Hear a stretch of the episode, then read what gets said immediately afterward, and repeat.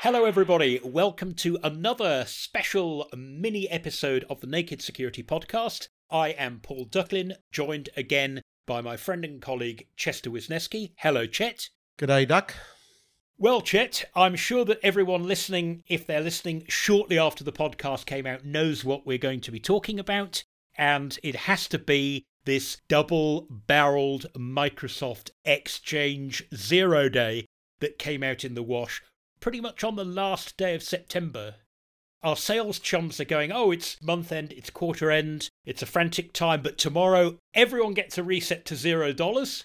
It's not going to be like that this weekend for sysadmins and IT managers. Well, Duck, I think in the immortal words of the dearly departed Douglas Adams, don't panic might be in order. Many organizations no longer host their own email on premise on Exchange servers. So a good chunk of folks can take a deep breath and let a little time pass this weekend without getting too stressed out about it. But if you are running Exchange on premise, if it were me, I might be working some overtime hours just to put a few mitigations in place to be sure that I don't have an unpleasant surprise on Monday or Tuesday when this unli- uh, all likelihood will develop into something maybe more dramatic. So it's CVE 2022 41040 and 41042. That's quite a mouthful. I've seen it being referred to on Twitter as proxy not shell because it has some similarities to the proxy shell vulnerability that was the big story just over a year ago. But although it has those similarities, it is a completely new pair of exploits that chain together, potentially giving remote code execution. Is that correct? That's what it sounds like. Those vulnerabilities were discovered during an active attack uh, against a victim, and a Vietnamese organization called GTSC unraveled these two new vulnerabilities that allowed the adversaries to gain access to some of their clients. It sounds like they responsibly disclosed those vulnerabilities to the Zero Day Initiative that's uh, run by Trend Micro for reporting zero day vulnerabilities responsibly. And of course, Zero Day Initiative then in turn shared all of that intelligence with Microsoft a little over three weeks ago. And the reason it's coming out today is I think the Vietnamese group sounds like they're getting a little impatient and concerned that it's been three weeks and that no alerts or advice had gone out to help protect people against these alleged nation state actors and decided to raise the alarm bells and let everybody know that they need to do something to protect themselves. And to be fair, they carefully said we're not going to reveal exactly how to exploit these vulnerabilities, but we are going to give you mitigations which we found effective. It sounds as though either exploit on its own is not especially dangerous, but chained together, it means that someone outside the organization who has the ability to read email off your server could actually use the first bug to open the door and the second bug to essentially implant malware on your Exchange server. And that's a really important point to make, Duck, which is that you said someone who can read email on your server. This is not an unauthenticated uh, attack. So the attackers do need to have some intelligence on your organization in order to successfully execute these attacks.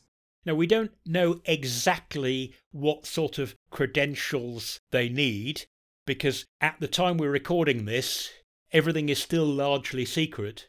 But from what I've read from people I'm inclined to believe, it looks as though session cookies or authentication tokens aren't good enough, that you actually would need a user's password. But after having provided the password, if there was two factor authentication, the first bug that opens the door gets triggered between the point at which the password is provided and the point at which 2FA codes would be requested. So you need the password, but you don't need the 2FA code. It sounds like it's a mid mid authentication vulnerability, if you want to call it that. That is, you know, a mixed blessing. It does mean that an automated Python script can't just scan the whole internet and potentially exploit every exchange server in the world in a matter of minutes or hours, as we saw happen with Proxy Logon and Proxy Shell in 2021 we saw the return of wormage in the last 18 months to uh, to the detriment of many organizations. Wormage. Wormage, yeah. Is that a word? Well, if it isn't, it is now. I like that. I might borrow it, Chester. I mean, I think this this is like mildly wormable, right? You need a password, but finding one email address and password combination valid at any given exchange server is probably not too difficult, unfortunately. When you talk about hundreds or thousands of users in many organizations, one or two of them are likely to have poor passwords, and you might not have gotten exploited to date because to successfully log into Outlook Web Access requires their FIDO token or their authenticator or whatever second factor you might be using. But this attack doesn't require that second factor, so just acquiring a username and password combo is a pretty low barrier. Now, there's another complexity here, isn't there? Namely, that although Microsoft's guideline officially says that Microsoft Exchange customers can stand down from Blue Alert, it's only if you have on premise Exchange. There are a surprising number of people who switched to the cloud, possibly several years ago, who were running both their on premises and their cloud service at the same time during the changeover, who never got round to turning off the on premises Exchange server. Precisely. Uh, we saw this again going back to proxy logon and proxy shell. In many cases, the criminals got into their network through their exchange servers that they thought they didn't have. Like somebody didn't check the list of VMs running on their VMware server to notice that their migratory exchange servers that were assisting them during the forklifting of the data between their on premise network and the cloud network were still, in fact, turned on and enabled and exposed to the internet. And worse, when they're not known to be there, they're even less likely to have gotten patched. I mean, organizations that know they have Exchange at least go out of their way to probably schedule maintenance on them on a regular basis. But when you don't know you have something on your network because you forgot, which is really easy with VMs, you're in an even worse situation because you probably haven't been applying Windows updates or Exchange updates. And Murphy's Law says that if you really rely on that server and you're not looking after it properly, it will crash just the day before you really need it. But if you don't know it's there and it could be used for bad, the chances that it will run for years and years and years without any trouble at all is probably quite high. Yeah, unfortunately, that's certainly been my experience. It sounds silly, but scanning your own network to find out what you have is something that we would probably recommend you do on a regular basis anyway. But certainly, when you hear about a bulletin like this, if it's a product that you know you've used in the past, like Microsoft Exchange, it's a good time to run that internal nmap scan and perhaps even uh, log into shodan.io and check your external just to be sure all that stuff got turned off. We now know from Microsoft's own response that they're beavering away frenziedly to get patches out. When those patches appear, you'd better apply them pretty jolly quickly, hadn't you? Because if any patch is ever going to be targeted for reverse engineering to figure out the exploit, it's going to be something of this sort. Yeah, absolutely, Doc. Even once you patch, there's going to be a window of time, right? I mean, typically Microsoft, for Patch Tuesdays anyway, release their patches at 10 a.m. Pacific time. Uh, right now we're in daylight time, so that's UTC minus 7. So around 1700 UTC is typical Microsoft patch releases so that most of their staff have the entire day to then respond to incoming queries. In Seattle, the key here is there's kind of a race of hours, perhaps minutes, depending how easy this is to exploit before it starts happening. And again, going back to those previous exchange exploitations with proxy shell, proxy logon, we often found that even customers who had patched within three, four, five days, which to be honest is somewhat fast for an exchange server, they're very difficult to patch. A lot of testing involved to be sure that it's reliable before you disrupt your email servers that was enough time for those servers to get web shells, uh, crypto miners, all kinds of backdoors installed on them. And so when the official patch is out, not only do you need to act quickly, after you act, it's well worth going back and thoroughly checking those systems for evidence that maybe that they have been attacked in the in the gap between when the patch becomes available and when you are able to apply it. I'm sure there'll be plenty of conversation on Naked Security and on Twitter and other places talking about the types of attacks we're seeing so you know what to look for while you can go and look for a bunch of hashes of known malware that has been distributed already in a limited number of attacks, really the bottom line is that all sorts of malware are possibilities. And so, like I think you said in the last mini-sode that we did, it's no longer enough just to wait for alerts of something bad that's happened to pop into your dashboard. You have to go out proactively and look in case crooks have already been in your network and they've left something behind that could have been there for ages that you haven't noticed yet. So I kind of think that leads us toward what do we do now while we're waiting for the patch? The Microsoft Security Research Center, MSRC blog, released some mitigation advice and details uh, as much as Microsoft's willing to disclose at this time. I would say if you're a pure Microsoft Exchange Online customer, you are pretty much in the clear and you should just pay attention in case things change.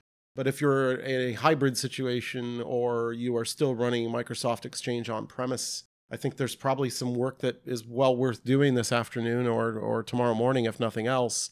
Of course, at the time of recording, this is Friday afternoon. So really, when you're listening to this immediately, whenever whenever you're hearing it, if you haven't already done it, what are kind of the best practices here, Duck? I mean, obviously, one thing you can do is just turn off the external web access until a patch is available. You could just shut down your IIS server, and then that that'll do it. I suspect that many companies will not be in that position, and Microsoft list two things that they say. Well, they don't say this will definitely work. They suggest that it will greatly limit your risk. One is that there is a URL rewriting rule that you can apply to your IIS server. My understanding is that's what accepts the incoming connection that turns into the access to Exchange Web Services. So there's an IIS setting you can make that will look for likely exploitations of the first hole, which will prevent the PowerShell triggering from being started. And there are some TCP ports that you can block on your Exchange server I believe it's port 5985 and 5986, which will stop what's called PowerShell remoting. It will stop these rogue PowerShell remote execution commands being poked into the Exchange server. Note, however, that Microsoft does say this will limit your exposure rather than promising that they know it fixes everything. And that may be that they suspect there are other ways that this could be triggered, but they just haven't quite figured out what they are yet neither setting is something that you do in Exchange itself. One of them's in IIS, and the other is some kind of network filtering rule. Well, that's that's helpful to get us through the next few days while Microsoft gets us a permanent fix. The good news is, I think a lot of security software, whether that be an IPS that may be integrated in your firewall, endpoint security products that you have protecting your Microsoft Windows server infrastructure, the attacks for this in many cases uh, at least early reports are look very similar to proxy logon. And as a result uh, it's unclear whether existing rules will protect against these attacks. They may but in addition to that most vendors all appear to be trying to tighten them up a bit ensure that they're as ready as possible based on all the indicators that have been currently publicly shared to also detect and send you alerts were these to occur on your exchange servers that's correct, Chester. And the good news for Sophos customers is that you can track Sophos specific detections if you want to go and look through your logs, not just for IPS, whether it's in firewall or on the endpoint, but we also have a bunch of behavioral rules. You can track those detection names if you want to go looking for them. Follow that on the at Sophos XOps Twitter feed. As we get new detection names that you can use for threat hunting, we're publishing them there so you can look them up easily. I'm sure we'll have more to say on next week's podcast, whether it's Doug rejoining you or whether uh, I'm in the guest seat once again. But we will, I'm quite confident, not be able to put this to bed for quite a while. No, I think like Proxy Shell, like Log4Shell, there's going to be an echo reverberating for quite some time. So perhaps we had better say, as we always do, Chester, until next time, stay, stay secure. secure.